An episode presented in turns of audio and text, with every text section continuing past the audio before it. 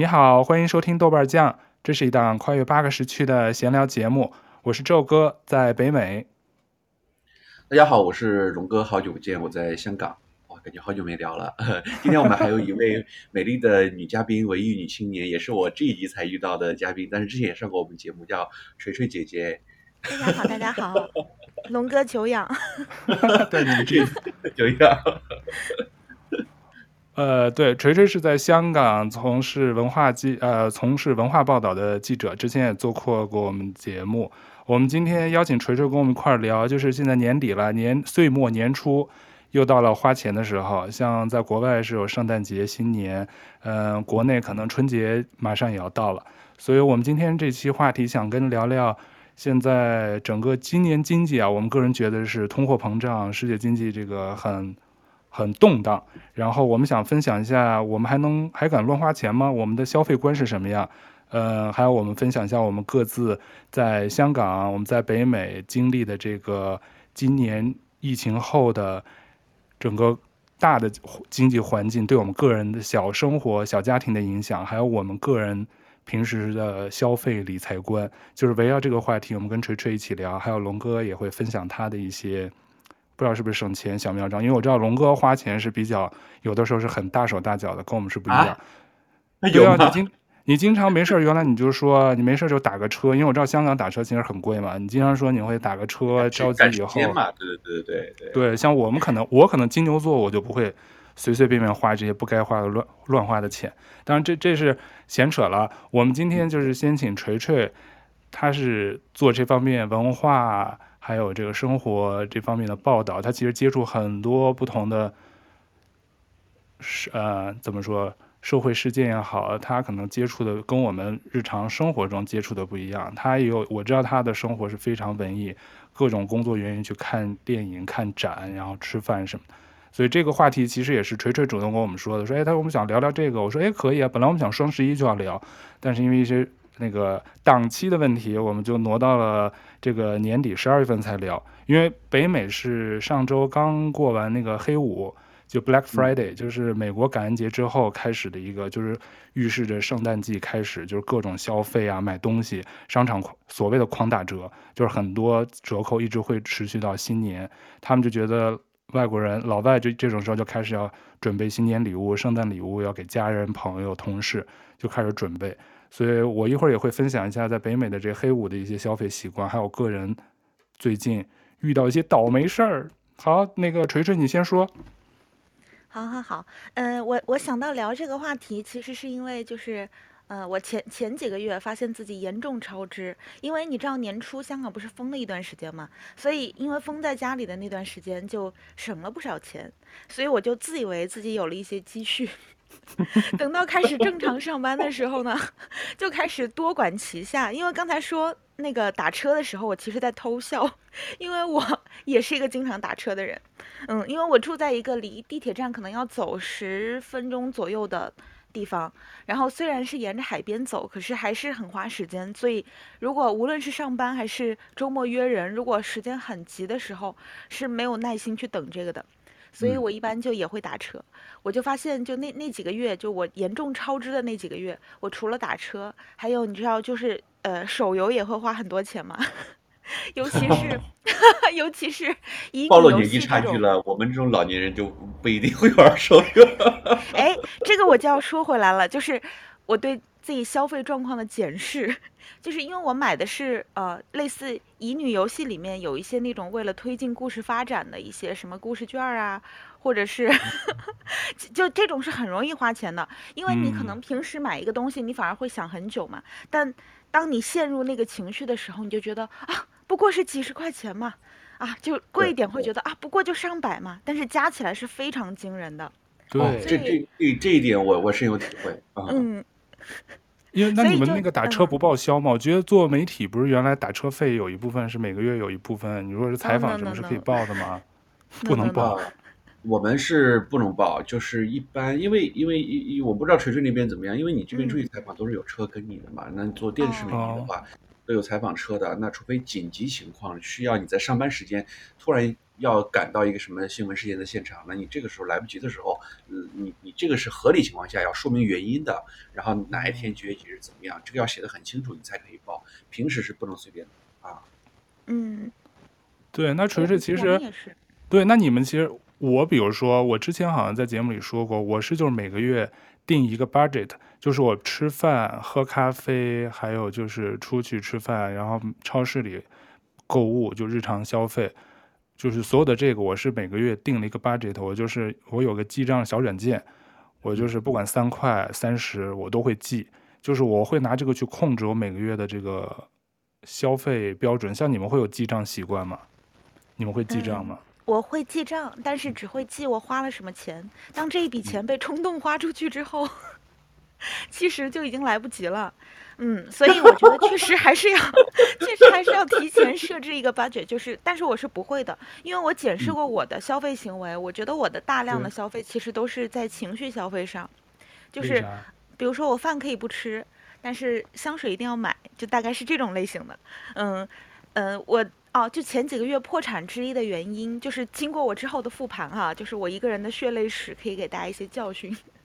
就是我买了一瓶，呃，就 Le Labo 这个香水牌子，它它不是有一个，它有一个 那个那个好像很容易被种草那个牌子，好像对，但是它每年九月才会发售一个，就是全世界的城市系列，你平时只能在这个城市本身才能买到这个味道。嗯、然后它那天就是九月一号的时候，我就看到，哎，刚好经过这个店，看到很多人在排队，那我排了半个小时的队才进去之后，我这个时间的沉没沉没成本已经花出去了。我就觉得我一定要买一瓶回家，哦、但它的价格是日常的两倍还不止。就是你说那个特别系列，香港的那个。嗯、呃，它就是所有的城市系列，然后你就可以在这一个月里面买到其他，就全世界其他城市的味道，这样。哦，嗯，有哪个？对，它要集齐有很多城市吗？嗯，我倒没有想集齐，就是我就是觉得，嗯，它很特别，然后我想拥有。嗯，对，就我我我有点感受，但是我跟你体会不一样，就是这家店，就是我也是朋友之前。就是就就推荐我去看看嘛，然后去了之后跟朋友去，就是他当我是前年去的，然后也是疫情，然后就特别无聊，那时候卡里钱也也算有点多，然后但是那个我就看那个价格，我就觉得有点小贵，但是那个店员就跟我说，你试试什么香港的这个什么，当时我忘了是什么，呃什么。就是雨后的香港，大概就是那个意思吧。但是我闻了一下，我觉得不是特别好闻，所以我当时就没有买。我是觉得就是说，呃，如果这个东西我没有特别喜欢，我一般是不会出手去买它的。嗯、但是如果很喜欢，哪怕它有点贵，我我还是会买的。就我的观念就是这样啊，就是不是说必须的，不是说特别喜欢的，我一般就不会动啊。那看来你也会进行一些情绪消费，对吧？呃，情绪消费的话。嗯，我的情绪消费最近比较多的就是吃，对，很多人喜欢吃，心情好。对，前两天我我我本来在减肥，然后就嗯、呃、那天下班就压力特别大，我本来就那几天就说好了不吃碳水的，跟自己说，然后呢就突然那天下班觉得好寂寞啊，也没人跟我玩，然后又特别饿。然后就就突然想到我一个朋友去日本玩了，我都觉得好羡慕啊！为什么他能有假去日本玩？然后我现在在香港孤零零的值班，我就冲到一家寿司店吃寿司去了，一个人吃吃的蛮多的，就就这种应该算是情绪性消费吧。嗯，哎，我觉得其实挺多人哎，我觉得像龙哥这种其实蛮多人，我周围也认识一些朋友，就是心情特别不好的时候，他就喜欢就去大吃一顿，他觉得他吃饱以后就是挺抚慰的，就是他心情就会就是那种不好的情绪就能。赶走一半儿，但好像我还没有。嗯、我的情绪消费，我好像越是情绪 down 的时候，我好像越不愿意去消费，我就会更克制。对啊，那我我我有点不能理解，因为有时候你心情不好的消费确实会让你开心的。嗯。我我以前不能理解为什么女生一一心情不好什么要买包什么之类的，我都不理解。然后后来我我自己有有过这么几次之后，发现嗯还是 能治愈一点的，包治百病啊。就像锤锤说的，你去买个什么香水，然后就就就觉得挺有仪式感的啊。对，虽然它没有什么实际的作用，就因为我会发现，就每个人消费习惯很不同嘛。像、嗯、像比如舅哥刚才说的那个，就是你反而没有钱的时候是不会消费的，然后。嗯，其实好多人消费不就是因为这是一种最短平快可以获得快乐的方式嘛？你经营别的快乐，你可能还需要学东西啊，你需要去见朋友啊，你需要花时间去经营，然后消费你就按一个键就好了，就可以了。嗯，然后等还账单的时候才追悔莫及。对对，就锤锤刚才说的有一点我深有体会的，感同身受，就是呃，他说就是你在网上买那些东西，可能你觉得每一笔钱都不多，但是加一块就很多。嗯、因为平时像我工作或者娱乐之后，嗯，你在手机上会有很多软件，你比如说我今天要要听一个。呃，就是比如说你要呃录音转文字啊，现在这种网上很多软件都是挺智能的嘛，然后但是它收费又比较贵，就比如说你可能就是按年的话呢，大概就是一百多块钱，但是你也可以单那个按月买，一个月都好几十块钱。那像我一般就是我我我是没有计划性的，我我我不会说一下子买一年的，为了省钱买一年，我可能就啊我这个月用我就买一个月的，然后感觉一个月还挺贵的。嗯然后就这样乱七八糟下去，有的时候你打开你的手机账单到付你电话费的时候，它不是跟那个 Apple ID 关关联的嘛？你会发现哇，怎么这么多？就是你的 Netflix 啊，然后你的 Google 邮箱啊，你要买那个呃 Google Drive 这些网盘的容量啊，就是你感觉每个都是几十块钱、几十块钱，怎么到最后哇，这个这钱其实真的不少，聚沙成塔，对啊。每一笔你觉得都没多少钱，但是全加起来每个月其实你不吃不喝，我经常就想，我不吃不喝就是水电什么这种这种账单，其实你什么都不干这个月，他其实也有好几百的开支。我就说加币，他至少也有上百的开支，就是你必须要掏这笔钱。但这个我现在都不放到我的那个每月 budget 里头，我 budget 只跟吃跟喝相关，还有就是超市购物。嗯，但我不知道，但是我觉得锤锤，嗯，锤锤是不是应该比咱们两位老先生更多消费在文化事业上面嘛？然后文文化也免费的吧？不是不是免费的，不是免费的，不要以为我的电影展览那些都是花钱的啊！我还有、啊、没有很多就是邀请媒体的吗？你你不会很很多吗？嗯，如果是电影节那些其实是不多的，就比如说电影节我，我呃我可能一个电影节买十几部电影啥的，那都是我自己买的，那可没有，啊、那可没有媒体的。哇，那就开销不少呢，这样文化开销。嗯、你跟李昂哥有点像，你俩是不是都是电影迷？我看你俩都追那个那个香港电影节。嗯，是是。他看的没有我多，对，因为那天锤锤跟我说说啊，你们上次说节目里聊到的那个花束般的恋爱，爱他说他去年就先导的时候，就是那个媒体抢先放映的时候，他就那不是媒体抢先放映，那又不是吗？电影节。哦，你在电影节。看的，对，嗯，哦。哦，所以。那那你会不会就是你的开销更多的都是跟文化什么，就就往好听的这个帽子，那就是跟文化文化创意相关的这种嗯，确实是的。其实这个我觉得挺好。最大开支是这个。其实这个我觉得带来的那种精神愉悦，其实跟吃，当然可能每个人带来愉悦感不一样。可能有人像我，可能就看场好电影，那确实给我带来的那种心理的愉悦快乐，有的时候可能比吃一顿大餐更更开心。但是反之亦然，有些朋友可能，我周围有些朋友就是大吃一顿，吃的特别撑，吃什么炸鸡什么，他也不一定吃特别贵的，就吃一些那种垃圾食品。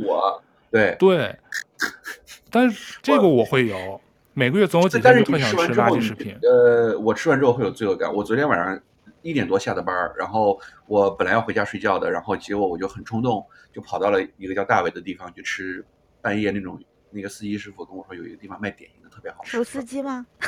不不不是，司机师傅不是手撕鸡。不是，我因为听到大伟，听到大伟我就想到手撕鸡。哦哦，大伟那家手撕鸡是挺出名的，嗯、对。但是现在不是疫情嘛，很多店关的特别早嘛。然后虽然现在回复之后有很多店就开了，然后有有一些二十四小时的店，呃，也不二十四小时，可能要两三点吧。有一家那个出租车司机就跟我说，啊，那个地方有。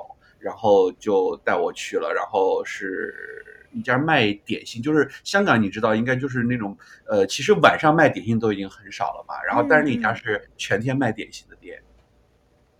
哇，那不错啊！啊、嗯，就是就是你坐在街边那个，最近天气也挺冷的，坐在寒风中点一根烟，然后吃着那个冒着热气的点心，喝点茶，就感觉还挺舒服的。然后结果第二天上班，我同事都说了啊，龙哥你肿了，然后我就不会告诉他们说我昨天半夜还在喝茶，喝那么多水。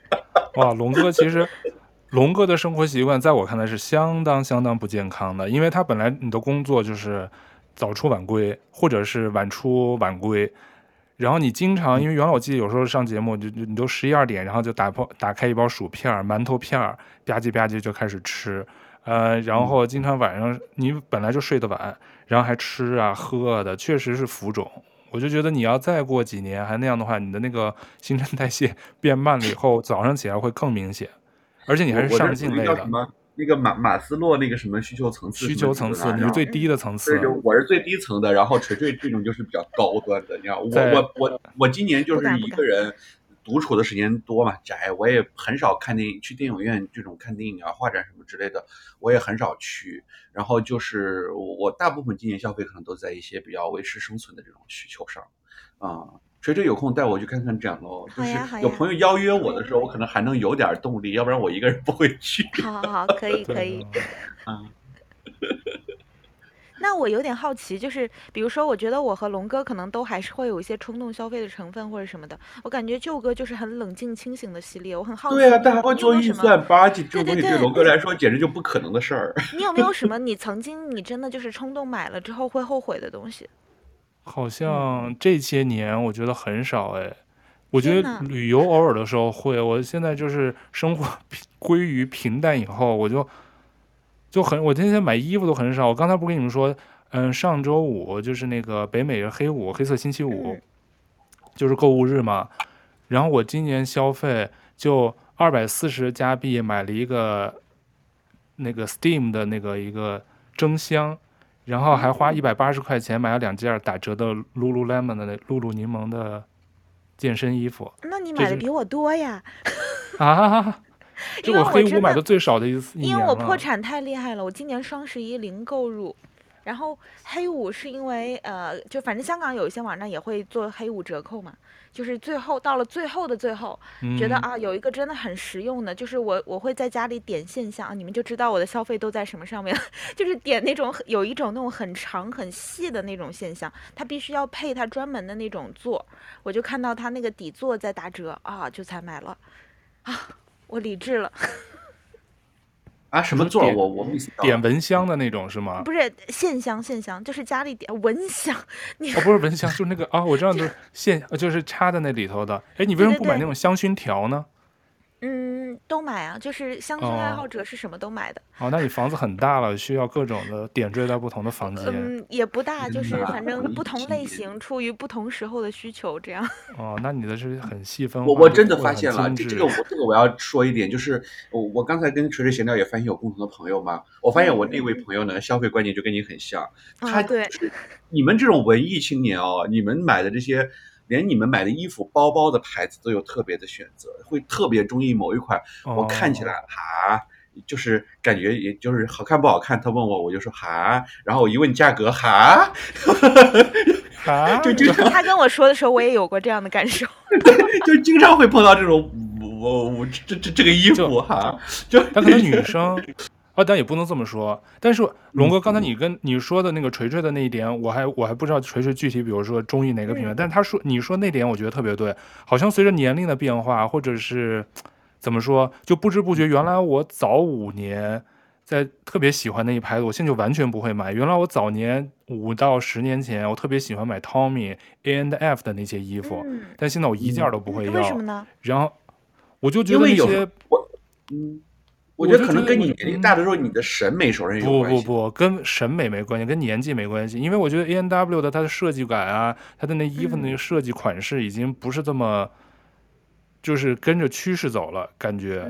然后我基本上都不怎么进那些店，就算偶尔有的时候他们有打折，我会进去逛一下，但我基本上不会在那里有消费。讲，真的就是审美。你现在遇到一个真维斯，你更不会进去了。但是你不知道，当年是龙哥梦寐以求的。啊，真维斯。学校对面那家真维斯店，龙哥觊觎好久了。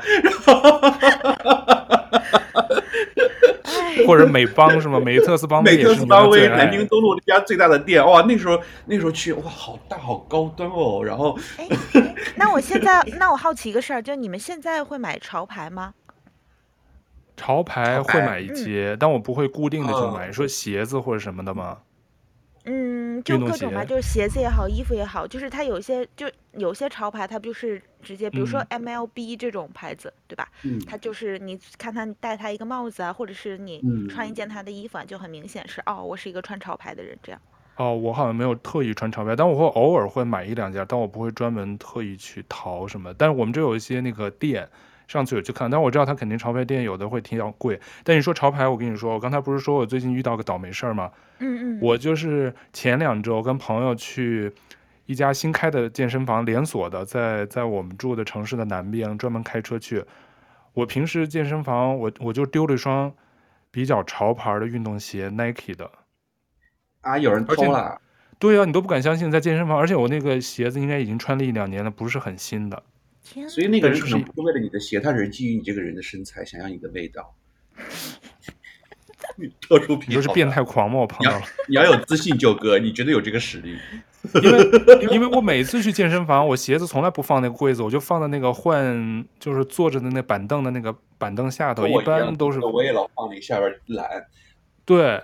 然后我那个一块同行朋友还每次他都放在他的那个 locker，就是换换衣服的那柜子里面。我还说我说哎，鞋子那么脏，你还放在里头，都都有味道什么的。我说我我还是放底下，我就放在底下了。然后我们就去健身，健完身回来，他可能还进去过那个更衣室，他还看到我的鞋呢。后来我们就去按摩的那个房间，又可能按摩了三四十分钟。等我回来，我就发现我的鞋子不在了。然后我去前台，前台也说没有捡到什么丢失的啥，我就估计就被人偷走了。但还好那一天我还带了双运动鞋，因为最近听说，我后来跟朋友周围朋友一聊，最近我们这儿经常健身房丢鞋，不管是男生女生，还有个女生是在我们这儿下大雪的一天，也是十一月初，那天我们这儿下大雪，她出来的时候，她穿了一双 UGG 的鞋，她也放外头没锁，等她从健身房可能健完身洗完澡出来，发现她 UGG 鞋丢了，但是她根本没有带备用鞋。所以那天外头还下着大雪，还好一个好心人借了他一双鞋，他再穿出去，走到停车场去开车。太惨了，那你那天怎么走的呀？啊、我，那天因为还穿一双运动鞋嘛，我脚上穿的是健身的运动鞋，我那双是偏休闲的一双，也算是有点算潮鞋，但不是说超贵的那种潮鞋，但是我个人很喜欢的一双鞋，耐克的。然后它的那个是拼接的那种，呃，叫什么老头鞋，还叫老汉鞋。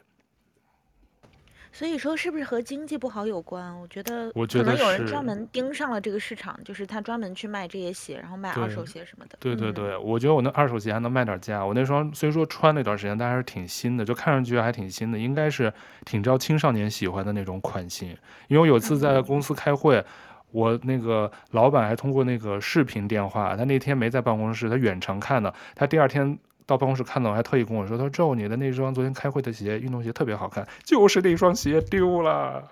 ”那现在还买得回来吗？这个买不回来了。他那种款都是，就当年可能去年还是前年的那些款，Nike 这种成天换，他那已经买不到了啊。那所以我今年哎，既然说到这个，本记者又想到了一个。Topic，嗯，快说，就是有什么东西是你们失去了，然后就也找不回来，觉得特别遗憾的东西。消费的，龙哥呢？嗯嗯。啊，就是你是就以前买过的消费方面还是吗？对，消费方面，就你曾经买过的东西，然后现在已经没了或者坏了什么的，就是、嗯、对，突然想到这么一个。嗯，让我想想，我暂时想不起来。你你先你先抛砖引玉一下。哎呀，我 我好像也想不起来。就是。曾经拥有过，但丢失了，再也花钱买不回来的东西。啊，对对对对，青春。Fine。故 意，好冷，好冷。花钱再也买不回来的。我觉得应该是有些，嗯，小儿书这种吧，小人书。我其实小的时候其实挺喜欢读那种小人书。我觉得现在好多听听听友都不一定知道小人书是什么了，都不是那个八十年代。长大出生的都没见过那小人书，其实我估计锤锤是不是应该没有感觉我在说啥？我知道，我知道，毕竟是个八零尾的人。对啊，我觉得那个小人书，我是我觉得现在花钱应该是可能也可能能买到，但是应该是很贵，因为现在他那种应该都是奇货可居，应该是蛮贵的。但我小的时候全，全我爸妈当时废品什么都给我卖到了好多，还有那些《三国演义》《西游记》的《红楼梦》的那一套一套的。我们当时从四川搬到北京的时候，可能因为。装箱啊什么，觉得有些就丢了，有些就是辗转搬家搬家就搬没了。那些其实我挺喜欢。其实原来小的时候，天天放到书架啊、书柜上，我都没怎么认真读过，一直在读书什么的。其实现在想去读，想去翻一翻，已经看不到了。我可能对那个就脑子，因为我没有没有之前想过。你一说，这是我脑现在脑海中能想到的。我不知道龙哥有什么。嗯，我我倒一时想不起来，我我倒是丢过很多东西，就是可能就找不到了什么之类的，就因为因为拖延症，我很早很早之前去菲律宾之前租过一个仓库，但是呢，那个仓库好像后来倒闭了，他给我发邮件说他们要关门了，让我去清理东西，但是当时我想想里边也没啥特别重要的。然后后来就不了了之了，就是那个仓库里可能有一些东西，是我当年在香港读书的时候，可能有一些里边可能还有旧电脑啊、硬盘啊、一些书啊，可能里边有些东西，我现在想不起来，但可能对我来说日后想起来会挺珍贵的，就是因为拖延症而丢的东西，这种倒是有啊。你当时没有说让当地的朋友帮你收一下什么的吗？没有哎，就直接让他扔了。当时就想着自己会回来自己收拾，后来就一拖就忘了这事儿了。忘了这事之后再想起来的时候，就就已经呃联系不上这家公司了。我也忘了那家公司仓库的地址了。你想我在那边存了好多年，有五六年啊，就后来就真的是不了了之了啊。哇，龙哥，你说这个，你知道我想起第一个脑海中想起我前段时间看的一个那个网飞的一个剧嘛？我不知道锤锤看没看？就那个从旧仓库里翻东西。不，吉尔莫托德还叫托罗的那个奇思妙想，记得吗？那个恐怖悬疑片啊，那我想看，哦、但是还没来得及。哦，你们还没看？它第一集就叫 Lot 三十六，三十六号拍卖品，就讲的是一个废弃，就是他过段时间把那个仓仓库里被人托管的东西就一直没人认领，没人要，他们就拍卖，就是看价高者得，当然也不会花很多钱，他就把那那个人储物柜那个那个里头的所有东西都归你。就是你就盲拍，因为你也不知道那个里头是啥，嗯、大家就叫价，然后最后叫完价以后，有一个人价高者得，其实也没花几百块钱，他就是打开那个人的那个，他那个是 lot 三十六，三十六号，我记得是，他就发现那个。我就看过一个呃外国的一个博主，他是会去定期开一些，他去那些，因为有那些仓库没人要，就是有些那个。那个有人就会卖嘛，就给你一个箱子，就像你说的，就是完全不知道里边什么东西，对对对，特便宜。然后如果你挖到就是宝，可能有时候里边就是一堆废物，就有人就专门做这种开箱的，对，对，对，有点像拆盲盒。是是是，我就觉得你那个肯定人家都把它拿出去卖了，有的人会会去买。那他们绝对是获得宝藏了。那我那么多美丽的照片，那么多帅照，够他们欣赏一阵子。好辣眼睛啊！我们言归正传，嗯。啊，锤锤，你接着说，因为我不知道像双十一，我觉得今年国内啊，因为国内不是有个双十一嘛，但是双十一，我觉得今年是不是整体因为经济的这个大环境的原因，感觉我觉得我周围又没有感觉到原来大家什么什么清空购物车呀，就是狂买买买，在那儿发那些朋友圈或者发那些帖子，感觉今年都比较安静，我不知道是我个人的感觉。嗯好像确实是，而且因为我加了好多，就豆瓣有一些小组叫“不要买”，然后我就经常经常 去那些组看一下，然后就发现那些组里面啊、呃，就大家很早就开始说啊，双十一什么都不买挑战之类的，所以就跟你待的圈子也有关系。就你当身边的人都是一一种不买的态度，你也不会买。重点是没有钱嘛。然后今年双十一我还观察到，他好像那个战线拖得特别长，他好像十月。多少十月底的时候就开始交什么首款，然后十一月初就开始交尾款了，然后我心想，双十一不是双十一吗？这才二号，怎么就尾款了呢？就更加有一种啊，那好吧，那跟我无关，我可没有时间去搞这些东西。就在网上买东西还要交付预付款吗？对，没错，我怀疑是因为商家可能太多货品囤积吧，他可能想控制一下，看看他可以卖出多少啊之类的。哦，嗯、他想有一个那个预估这种。我，香港现在都不是特别敏感。对，其实我因为觉得这倒是省了不少钱，但是对，因为在我们这边。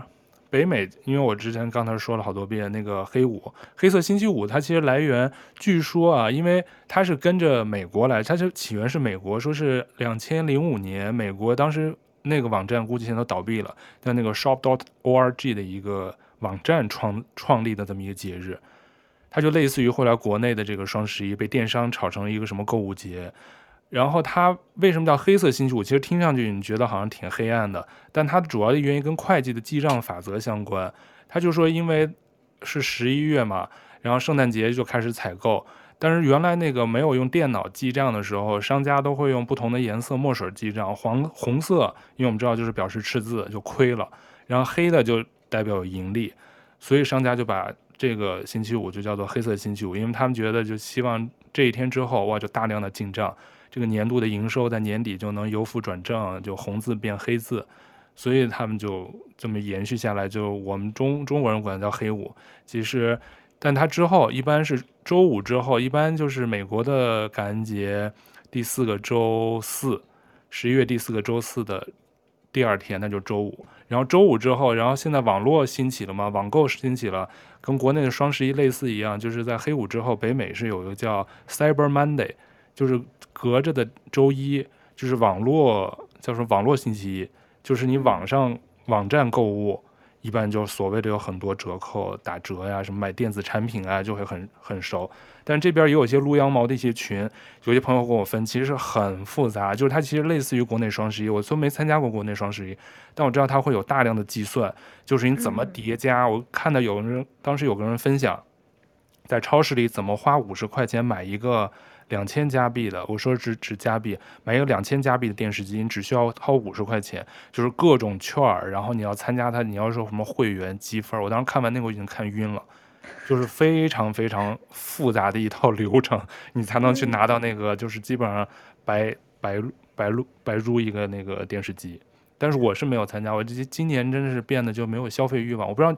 锤锤跟龙哥有没有？就有的时候特别不想买东西，就一点儿那个心情都没有。但有的时候就突然心情特别好，就特别想去消费。就我最喜欢就是陪朋友一块儿去消费，我就陪着他们去逛，逛完以后看着他们去刷卡买东西、拎包啊什么，我我可以愿意帮他们拎东西，我就觉得那种快感我特别爽。哎，我也是，我喜欢看别人花钱。但是我通常这个司马昭之心太过明显，我就会不停的 sell 他们。我说，哎，这个适合你，这个好，这个好，你买吧。然后因为我。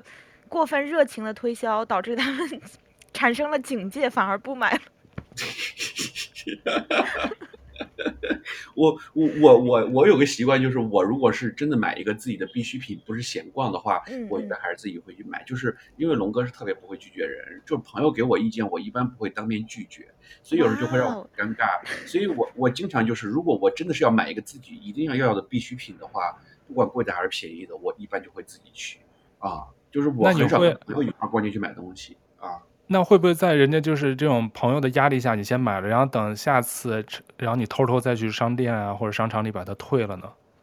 倒不会，然后龙你就留着了。龙哥还是会有很多龌龊的小技巧的。啊，我倒也没有，因为。我可能耳有人有人，你为了挽回面子嘛，然后你进了这个店，然后这个店员说，哎，这个好适合你啊，什么之类的，然后其实你也很想买，但是觉得它很贵，然后你觉得不值嘛，然后我就问他说，嗯，你看只有红黄蓝三个颜色，我说请问有黄色的吗？他说没有，哎呀，不好意思，我只喜欢黄色，虽然很好看，然后你就有个合理的理由可以走开了，要不然要不然真的是就但是有时候也是很爱面子的一个人，但人家会不会说说先生，我们我们网上有货，我们可以帮你在店里有真的有店员会说哦，我们另外一个店有，可以帮你查，就香港经常有些时候我帮你去调货什么之类的，哎，我说不必了，我就可能有点赶时间来不及。对对对啊，这个这个可以，我店员看透了你，他就微笑着让你离开，然后 在店里骂你。但是我真的有时候会那种，如果这个东西我很需要，我立马就要用。就是，如果这个东西真的很需要，哪怕它有点贵，哪怕店员会说你从别的地方调货，我可能呃给你弄过来还要什么邮费什么之类的，我我都会说很 push 他们，就一一一定要要，会不惜代价的去。但是如果说不是特别紧急的，如果没有看到第一眼特别喜欢的，我就不会。就所以龙哥就是那种有点冲动消费吧。就如果这个东西真的很需要，不惜一切代价，我我都会把它弄过来的。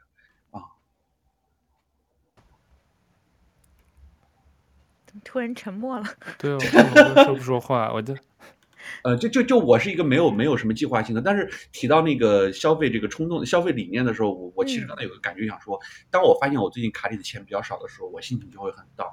其实我也是。啊、对，是吧？就感觉，嗯。嗯，不过是人都会这样吧。但这其实就是我今天也想也想跟你们聊的一个一个点，就是说现在因为。嗯基本上都进入无现金社会了嘛，尤其是国内，我不知道香港是不是也是很少。像你们钱包里会还带现金吗？还是就都是卡就可以？不带就香无法生活，香港哦，就香港还是要用现嗯金是吗？对，你至少你打车是很多地方没法刷的。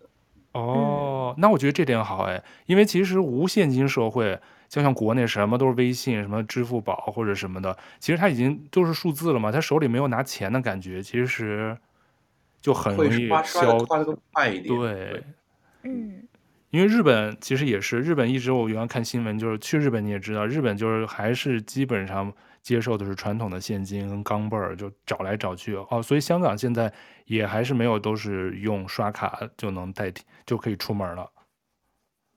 八达通其实使用范围还挺广的，但是就总会有一些小店吧，然后他会突然跟你说不收现金，呃呃不收。不能收卡，它只收现金，或者你逛一些市集什么的。当然，现在有了一个叫 PayMe 的东西，就是跟银行连着。这几年，哦、我觉得疫情这几年非常推动香港的数字化，包括网购也好很多。就以前很多牌子其实都是无法网购的，我都要经常从国内的天猫旗舰店买，再集运过来，因为我懒得出门。然后、哦、现在就那些都有网店了，我就觉得哦，太好了，嗯。那像你们，比如说钱包里都要带个多少钱呢？每天？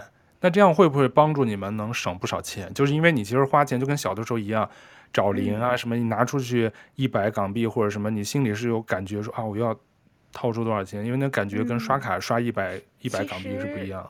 其实是不能的，因为现金只是备用嘛，就大部分时候，因为我平时打车是用 Uber 的，打车用 Uber，、嗯、所以也不不太需要现金。然后呃叫外卖，我一般会用那些外卖平台，就什么 Deliveroo、Foodpanda 这些东西，这些都可以扣信用卡的嘛，所以一般就不太需要。但除非是跟同事一起叫一些小店，然后那些店他送上门来，外卖送上门来都还是要给现金的，所以要备一点这样。龙哥呢？我嗯，我觉得可能在香港而言，嗯，就是一一就吃和交通这两项是我花钱最大的两块。其实每天来讲的话，啊、呃，就当你钱花花一张一张花出去的时候，就会就会很心疼。就是我们这边还有一个，就是就比如说你有一些有一些同事跟你出去采访，他当天的可能饭钱的补贴是需要你来付的，就是你。啊啊，对，就是他把他把票给到你，你可能过过一个过一个月两个月是会报销的。然后比如说今天这边只有我一个记者，然后呃，可能他们同同时有好多人，可能有时候我一下子要掏两三百、三四百都有可能。所以这个时候就会感觉哇，钱花的好快啊！但你那个钱还能报销回来啊，所以还是你的钱。对对对对，就就比如每天你固定你出去采访是有一一一顿饭的补贴的，然后他们就会给你一个单子，把他们几个人的名字写上去，就由你来付。然后这个时候我会觉得啊、哦，我今天早上刚取了五百块钱，怎么唰一下就没了？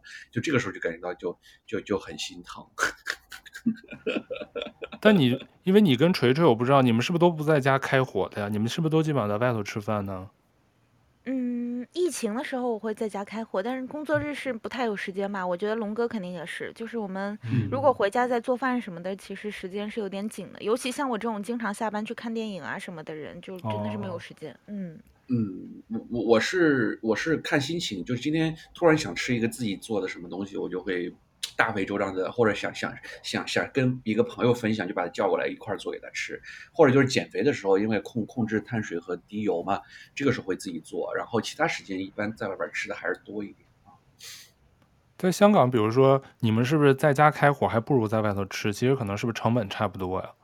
其实我算过，我不知道锤锤感觉怎么样，我算过就是能便宜一点，但是不会便宜到哪儿去，跟在外面买差不多。是吧？对，也并不便宜。反正当然看做什么，像我这种厨艺有限的人，只能做一些很简单的家常菜，那可能还是会比外面便宜一点吧。对，就但食材本身确实也不便宜。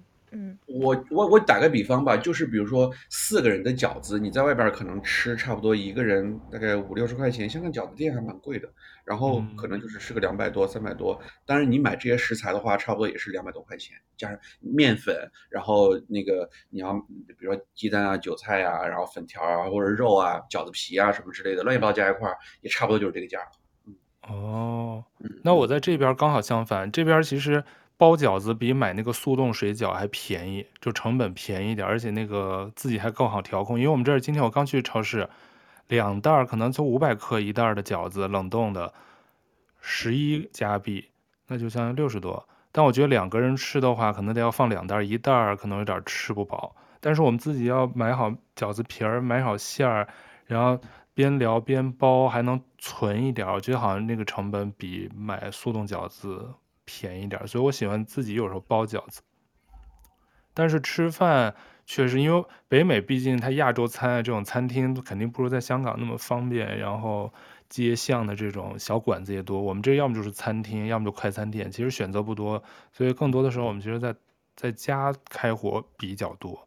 但是其实现在像你们刚刚说，疫情这两年以后，加拿大通胀率都达到这三十年最高了吧？之前的新闻说是八二年以来最高，可能现在八点多，我不知道最新的数据是多少，八点多。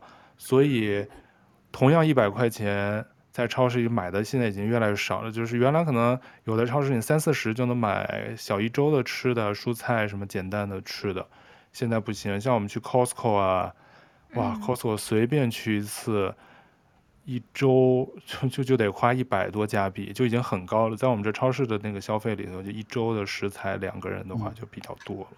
但感觉 Costco 这种好像是挺便宜的，我印象中内地有个麦德龙什么之类的，就这种好像你买。超多量的时候是不是就很很划算？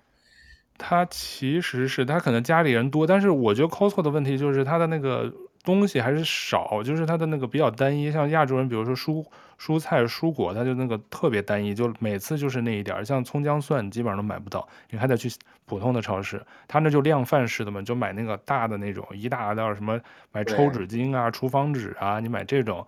可能是很划算，买那个奶、鸡蛋，他那我都是买五袋的，六十个鸡蛋，它确实比它没小件的，对，嗯，对，所以，哎呀，我每次就是买完一百多，我就回家放在冰箱塞得满满的，但一吃饭就觉得没有吃的，因为它那些东西好多都没法儿日常能做菜的那些东西，就是可能偏西人吃早餐的那些东西，中国人要做，你买他那牛排、牛肉可能确实划算，比去中国亚洲超市，但我们这现在又开了一家。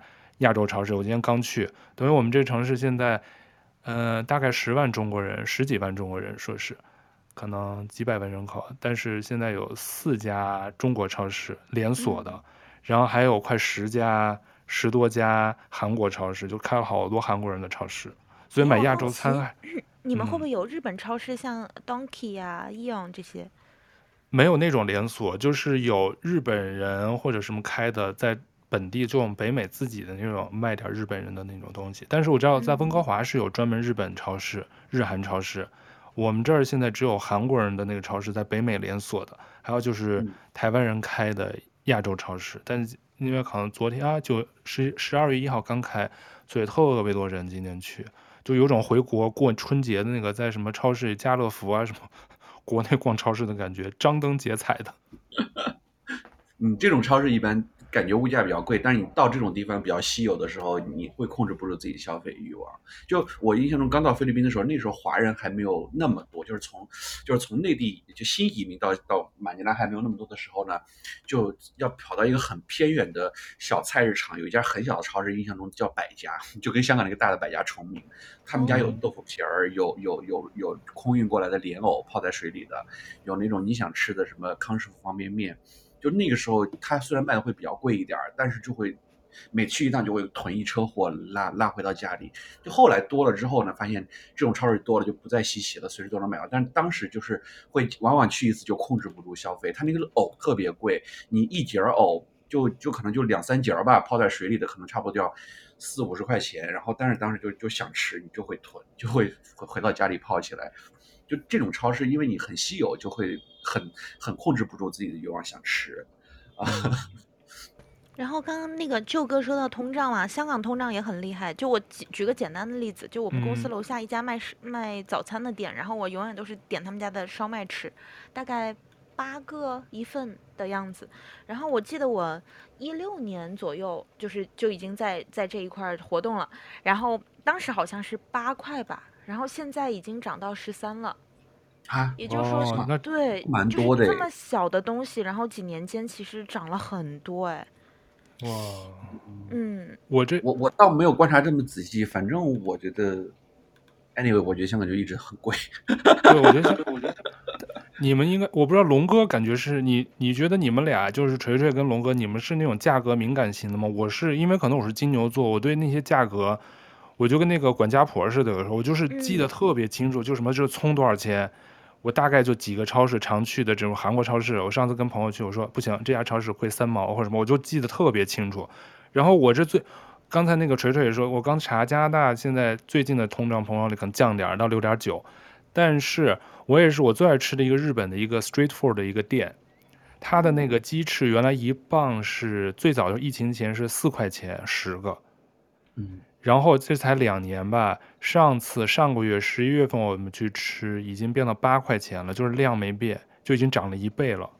就是它已经还是一磅的一个鸡翅，十个或者八个，但现在价格已经是翻倍了，就比疫情前翻倍。它所有的食材都涨了，但是日本人在这方面就做特别好。我们也是上个月跟一个朋友去吃日本拉面，这有个日本拉面店，他其实我是第一次去吃，那是我朋友家附近的一个日本拉面店，他就一看菜单，他说：“哎，好像都涨价了。”他有有有段时间没去吃，他说都涨价了。然后我们就看他那个墙上贴了一个特别长的一封信。就是那个白纸黑字拿那个笔写的，他就是解释他们不得不涨价，就所有的菜单涨了一块钱，他其实只涨了一块钱。因为我们今年感受最大的就是，你去所有的餐厅，菜单就在没变，但所有的价格都在涨，涨了平，我觉得百分之三十的平均率吧，就是那些东西量啊什么都没变，但它就人工食材就。涨得奇高，尤其是今年，我觉得疫情前，二零二零疫情刚开始的时候还没有感觉，二零二零、二零二一都还好，就是今年尤其明显。就是工资，我们是十二月份刚刚公司通知，就是普涨，因为我每次公司开大会，员工就在那儿问说啊，现在通胀率这么高，我们的这个生活成本太高了，公司要不要涨工资什么的？每次都说不涨不涨，所以十二月一号刚通知说，可能从十二月份我们的公司全体。调百分之五的工资，但是也没有通胀的速度高。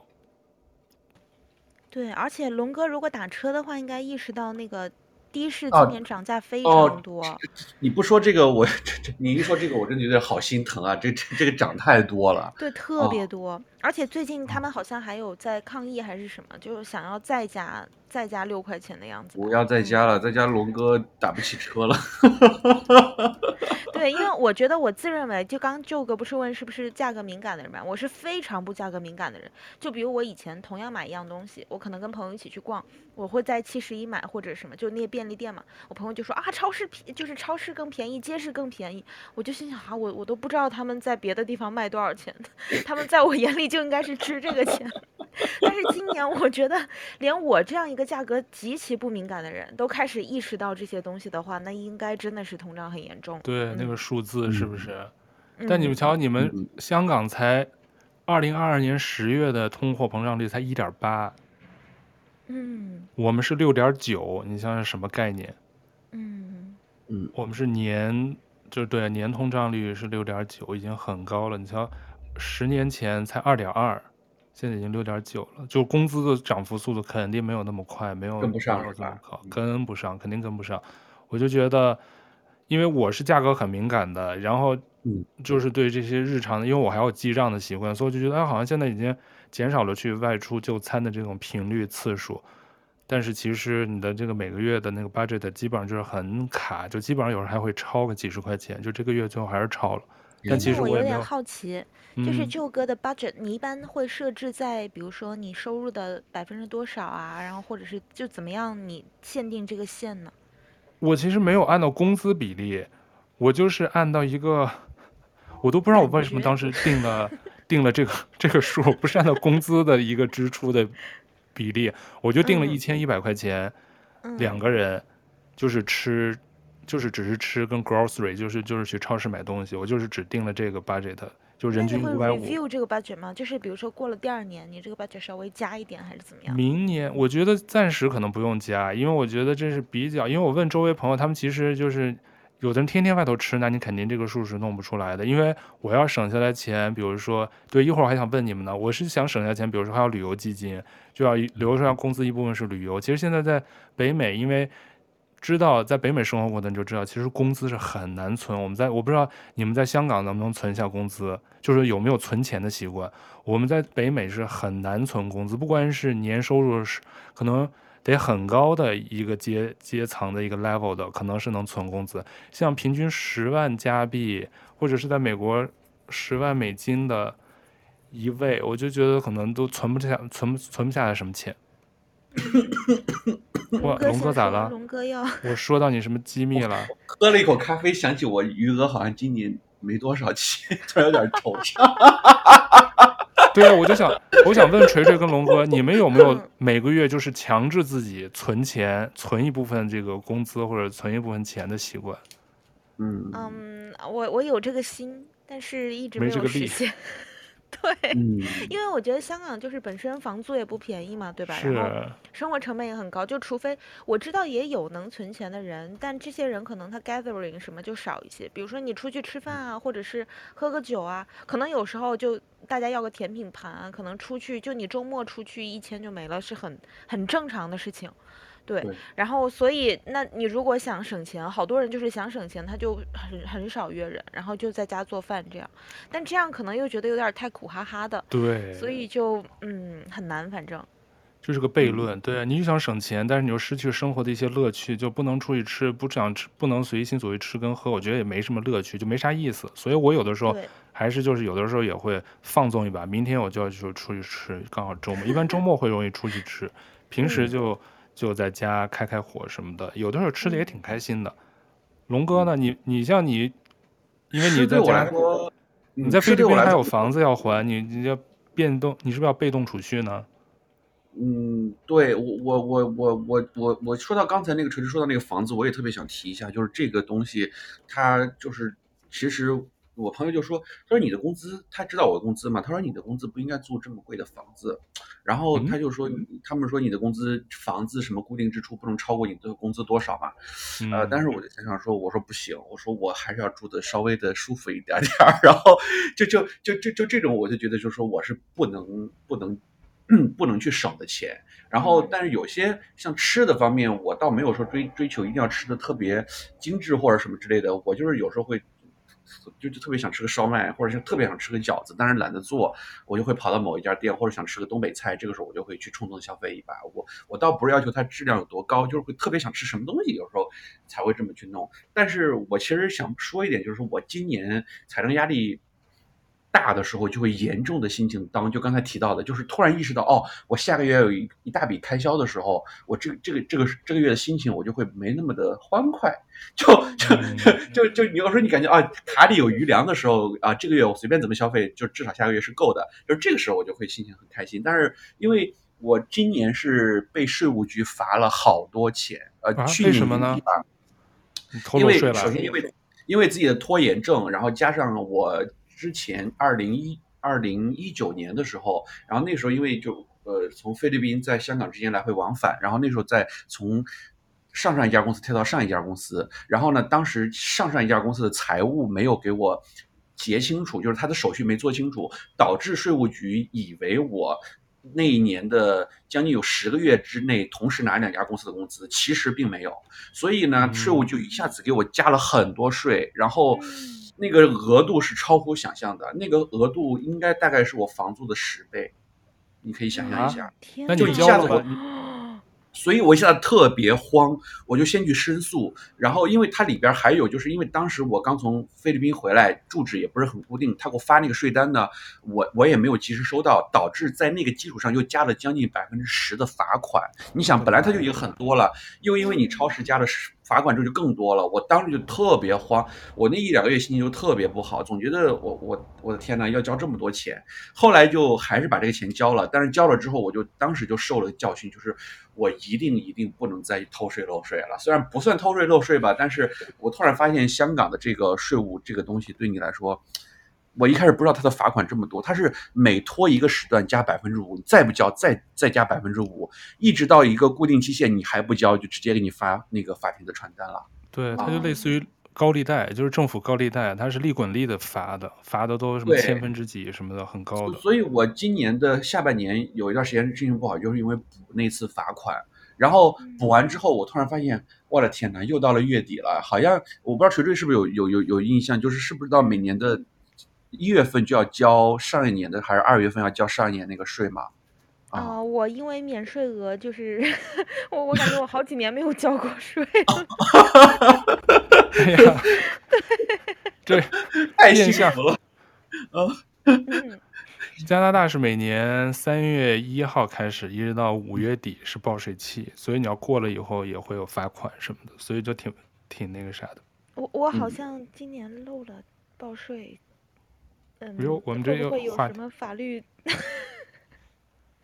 呃，你没事儿，就是你如果是收到传单及时的补就可以了，但是你别拖到那个最后的那个超、嗯、超期的时间。行行。行 就就，并且是一定要及时的去去填那个单子。我就拖延症，我就有时候收到单子放那儿，突然过几天忘了，呃，人家就他是这样，就比如说，嗯，他让你申报今年的税，如果你不申报，他会。自己给你估算一个额度，按照你去年的那个给你估算一个额度，他可能有时候那个额度会比你实际应交的要高的，那你这时候就要去申诉，然后但是过了申诉时间人就不管了，就是就不认了啊。嗯嗯，我我当时还算比较好的，当就是我刚才说到那笔很大的钱，我去当时去。呃，去交这笔钱的时候，那个前台的那个阿姨还算比较好心，她就说，哦，你这里边大概有百分之五到十是可以省下来的，你填一个理由，说是因为什么什么原因，你这个多加的百分之五和百分之十罚款，它是能给你免掉的。我当时就去填了，后来就真的把那部分还免了一下。嗯嗯。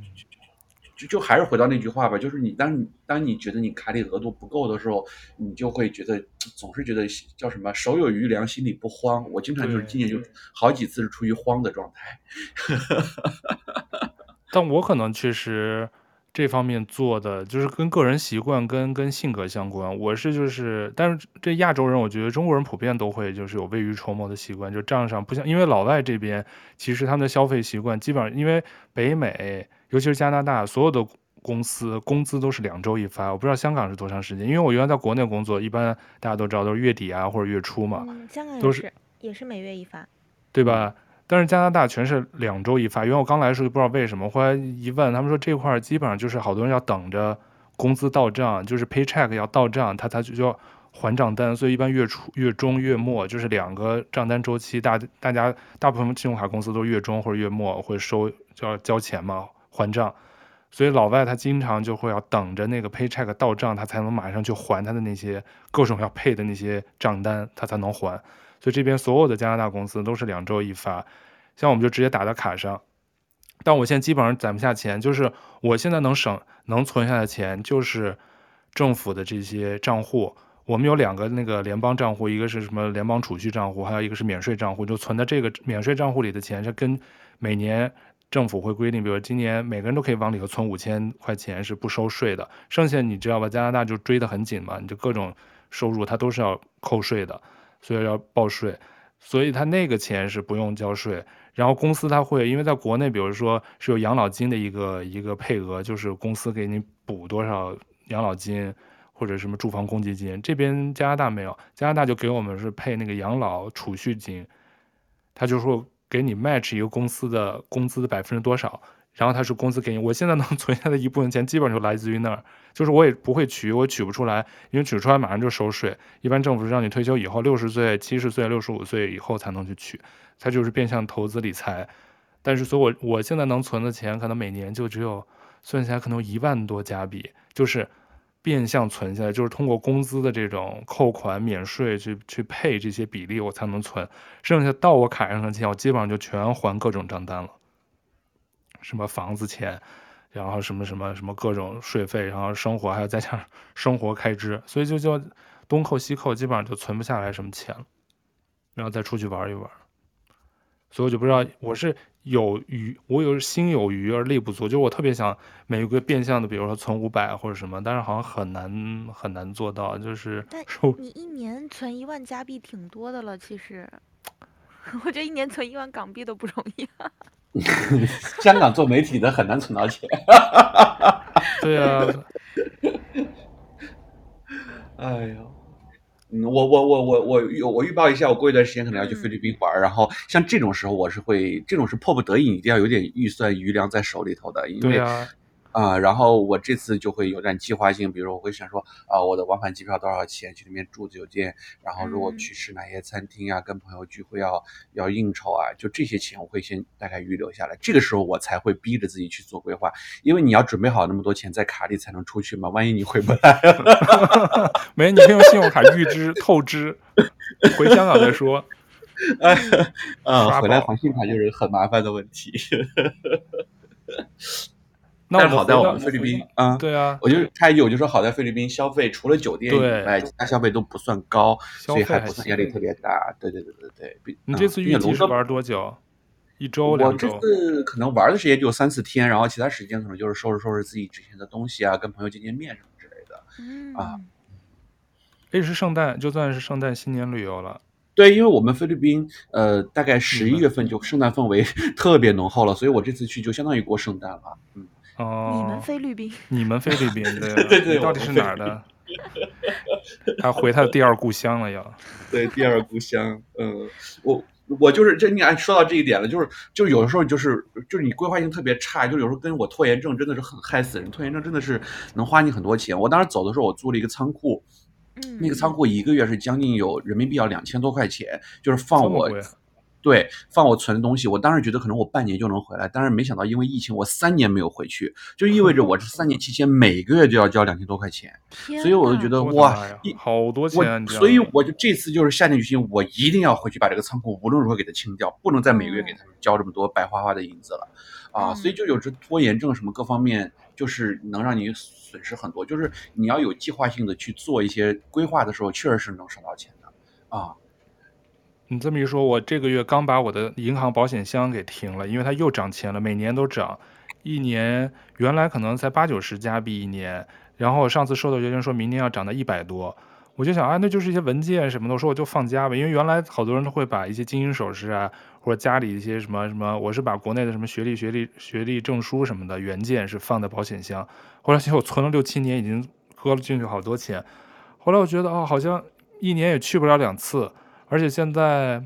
感觉用处不那么大，我觉得那暂时放回家吧，我可以好像能省点。其实跟龙哥的比，那就小巫见大巫了。你那一一个月得快四百加币呢，我这四百加币在我这能干好多事儿。对我，我觉得我经常很多钱是花在了就是不该花的地方，就比如说非必要开支。你真是应该好好做一下财务规划，明年。对对对啊，没准能省出个什么一套房呢。省出一百块。对，这真的你要好好规划一下，是每个月是能省省不少钱的。就有时候我会呃也试过，比如说我这个月尽量不去打车，尽量就坐公共交通。哎，你就会发现这个月确实哦，很明显，你打车少的话，你的没错，对你，因为打车你就觉得哎，每次几十块，每次几十块也倒不算特别多。但是你想想，你每天都打车的话，你这一个月算下来不少钱哦。啊，对啊，香港打车，我印象中香港、日本两个地方打车是最贵的。就以前你起步价到一个地方，比如你二十多块钱、三十块钱，现在都是四十多了。以后嗯，对对吧？就涨价之后，这这这涨幅太高了。对，因为油钱也很贵啊，油价也贵了。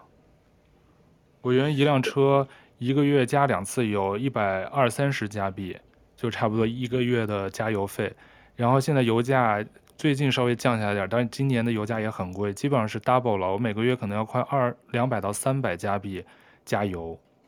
就光加车子的油，其实也不是天天在那儿开长途什么的，就是一些简单通勤啊，或者开到一些超市啊什么，就生活的一些通通勤的一些开车的这个开不了几百公里。但现在这油费，对，这油费也涨得很凶。所以我们刚刚说这期我们的题目就是现在世界动动荡不安，就是还敢乱花钱。但是像我们刚才说一下，就有些钱你该花，这世界怎么变，我们该花的钱要活着，这这些钱。就是你睁开眼儿，就是有好多钱是怎么着都是要花的，但是像龙哥说的，有些地方其实就是要有一些稍微的一些，我们不是专业的理财专家吧，但是其实生活中好多开源节流的地方还是有。我是觉得，像锤锤说的，就是一些生活上的娱乐消遣，还有龙哥说的那种吃饭，其实都是需要的，精神物质层面的愉悦、开心，真的特别重要。就是现在整个。大环境世界在这么怎么怎么不停的变动荡，这些其实我觉得尤其重要。就是看看个好电影，参加一个什么好看，看一个什么展览，然后或者吃一顿想吃的也不一定什么大餐，吃个烧麦，吃个街边摊就突然想去吃的，我觉得这些都特别重要。其实不能说因为省钱就是把这些都给都给叫做什么删除了，或者这些就都不去做了。其实天天在家还是很乏味。我个人觉得就是一个生活的一个一个像我们这种挣死工资的，你真是就是财务规划、投资理财这些都得做。但现在投资说实话。就是说是你不理财，财不理你，但现在你理财，财还是不理你，因为现在这整个投资的这个大环境，全球的这经济也是不行，这现在投资估计挣钱的几乎是没有。嗯嗯，所以我们的结论是，结论是啥？就是还敢乱花钱吗？我我的结论，每个人说一个观点，我的观点就是钱该花的地方还是得花。尤其现在整个的这个大环境不好，你的小的这个环境、小的气场得特别开心、特别正能量，你才能带动你的这个周围的这个能量。我是特别相信这种能量圈，就是说你自己都特别垂头丧气、特别负能量，就是会更衰，就是你那个周围的那气场都不好。所以你就自己就是在有限的这种，就是我们穷人乐。我经常就觉得，哎，我这个钱少，但是我每周末比如说去。Tim Horton，我喝杯咖啡或者吃个什么早餐，就是换一个环境，其实也不一定花特别多钱。其实有时候跟家吃早餐的成本差不多，哎，但是我换了一个环境，太阳晒着，什么阳光洒进来，跟家人朋友，比如吃一顿那个简单的换个环境早餐，其实也在你的这个预算范围内，但是可能带来的愉悦感不一样。比如说该去看个电影，年底的这什么《阿凡达》要上映啊，就要去看一个什么 3D 的呀，或者看个什么 IMAX 的场景的，肯定要多花点钱。对啊，肯定是啊，但是我觉得这种七一张，啊，多少多少钱？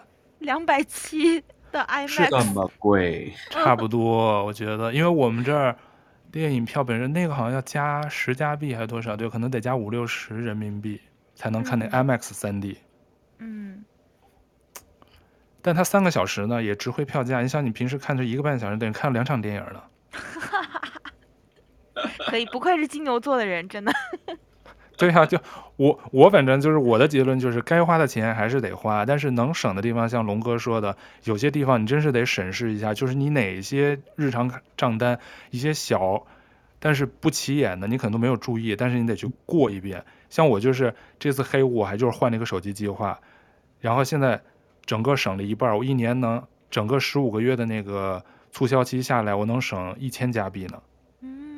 但是我的那个流量其实还没变，然后月费减半，可能这个信号不是五 G 变四 G 了。原来我是五 G 的那个通讯商，现在我手机就变成四 G 的一个通讯商。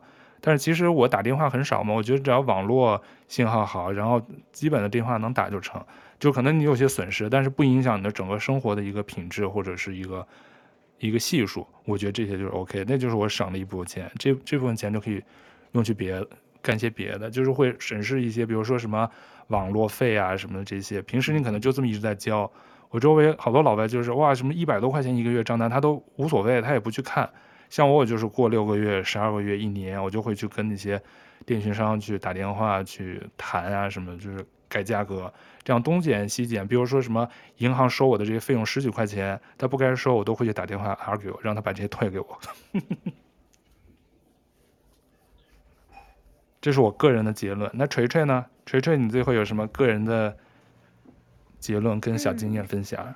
嗯、啊，我觉得舅哥总结的非常的好，而且我觉得就这个话题就要跟舅哥这样清醒又理智的人聊。对我，我因为就这几个月真的痛定思痛的去把上几个月特别爆的账单还上了，所以我就觉得，嗯嗯，像像那个舅哥说的，我觉得。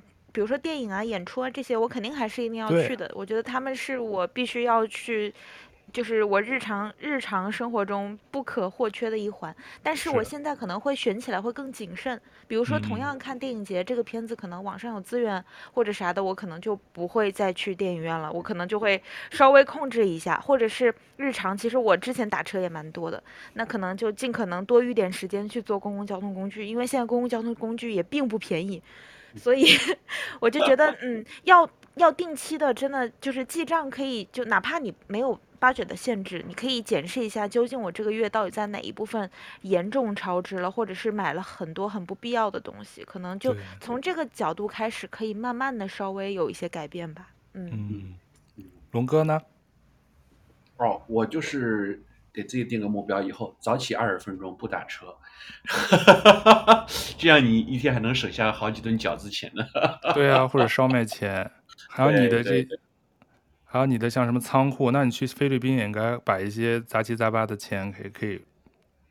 对，就是该省的还是要省，就有些钱你真的是没有必要去花的，就是你省下来的钱，你能给你自己的生活增加不少新的情趣。就比如说，你可能这个东西你想想买，但是觉得它比较贵的，嗯、那你可以把省下来的钱奖励一下自己，是吧？就是这个时候，就是适当的偶尔的消消费一下，还是能给自己的生活增加很多仪式感和情趣的，啊。对，因为我上次看《纽约时报》，最后啊，就是其实美国现在美国年轻人现在流行的一种省钱方式叫 C 现金，其实就是我们早年做的，就是听上去特别复古。他们在 TikTok 上分享，就是说定期把收入换成现金，因为其实北美年轻人好多也在刷卡，不怎么拿钱嘛，他们就先定期把收入换成现金，塞到信封信封里，平时就用现金消费，剩下来的钱就存起来。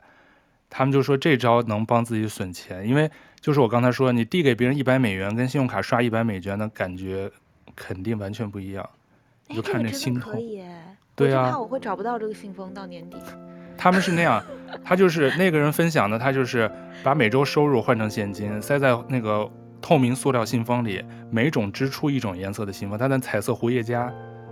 嗯。他那杂货信封这个月结束之前是空的。然后那他就不在外头吃饭，每个月第一天他就把现金存到银行，支付当月的常用信常用账单，然后信用卡在线在线消费要用信用卡，那没办法，剩下的其他能面对面交易的，他都是用现金全额支付，这样他就是说能通过自我约束的方式推迟消费，有些人可能你就觉得可花可不花的，你就不该花了。其实早年的人不都是这样，父母那一辈好多都是现金嘛。现金的话，你就那种感觉沉甸甸的，对对对，那种感觉，量入为出，真的是是是，是手上的钱。可能用一些传统古早或者是这种复古的这种 理财方式，变相的每个月估计还能真存点儿。我觉得大家都可以试一试。嗯嗯。好。好。龙哥已经迫不及待要出门上班了。对，我很怕他会迟到，他又要打车了。要打车了。这个聊天很花钱。对，哎呀，对，那我就说，我们都是普通人，最后就是每个人都有自己的这个省钱花钱的方式，但是肯定都是有省钱的一些机会的。每个人都应该从今天开始做一个就是合理支出的消费者。理性的消费者，但适当的冲动消费也能带来一些马斯勒需求层次的高层次的这个精神愉悦，也是需要的。也不要就是就这种就 balance 也很重要。就是希望大家，如果你有什么省钱花钱的，这、哦、不是花钱的妙招，省钱的妙招，也可以在评论区跟我们互动。对，妙招，省钱小妙招，花钱不用交。小妙招，花钱全世界人都是高手。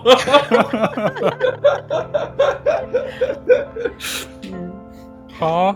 那谢谢锤锤今天来我们这儿做客，然后下次有机会多跟对有机会跟我们分享一下好看的电视啊、影视作品啊，还有一些文化文化方面的资讯，跟我们再来做客，好吗？